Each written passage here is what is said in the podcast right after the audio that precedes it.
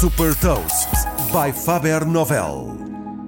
Eu sou o Nuno Ribeiro da Faber Novel e trago-lhe as notícias mais relevantes das empresas que lideram a nova economia. Neste Gafanomics saca as mais recentes novidades sobre a regulamentação aos GAFA e as inovações e movimentos estratégicos da Google, Amazon e Uber. Gafanomics. Nova economia, novas regras.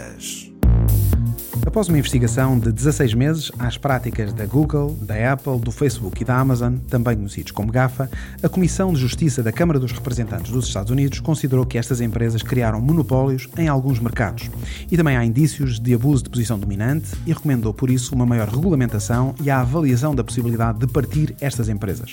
Num relatório de quase 500 páginas foi destacada a necessidade de fazer uma profunda reforma legislativa, incluindo, por exemplo, tornar ilegal que os GAFA privilegiem os seus próprios produtos nas suas plataformas, como faz, por exemplo, a Google nos resultados de pesquisa, ou que compitam diretamente com outras empresas que utilizam as suas plataformas, como acontece, por exemplo, no marketplace da Amazon. Outra das propostas é a regulamentação mais clara que cria obstáculos à aquisição de outras empresas. Esta é uma das maiores investigações em torno das tecnológicas, que inclui um longo depoimento dos CEOs dos GAFA perante o Congresso norte-americano no final do mês de julho. No entanto, os partidos democrata e republicano ainda não chegaram a um consenso sobre como controlar o poder destas empresas. A Google fez um rebranding do G Suite para Google Workplace, que passa a ser a nova marca que agrega as várias ferramentas colaborativas de trabalho da Google para empresas, onde estão incluídos o Gmail, a Drive, o Docs e o Meets.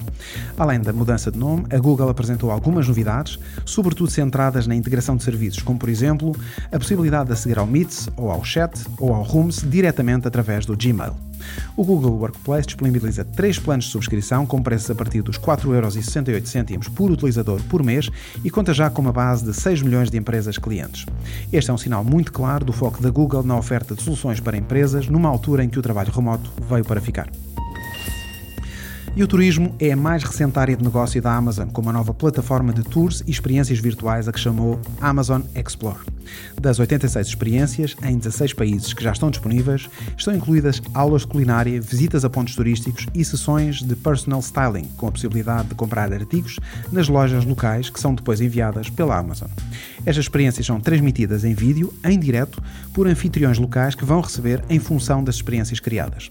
Nesta fase de arranque, a Amazon Explore só está disponível nos Estados Unidos e por convite.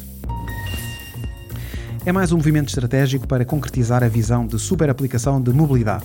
Agora, a Uber permite alugar carros através da sua aplicação. A nova funcionalidade, Uber Rent, agrega todas as ofertas disponíveis com base na proximidade geográfica do utilizador e funciona como um comparador de preços de diferentes agências de aluguer. O Uber Rent já está disponível em França e na Austrália e está a ser preparado o lançamento no Reino Unido. Saiba mais sobre inovação e nova economia em supertoast.pt.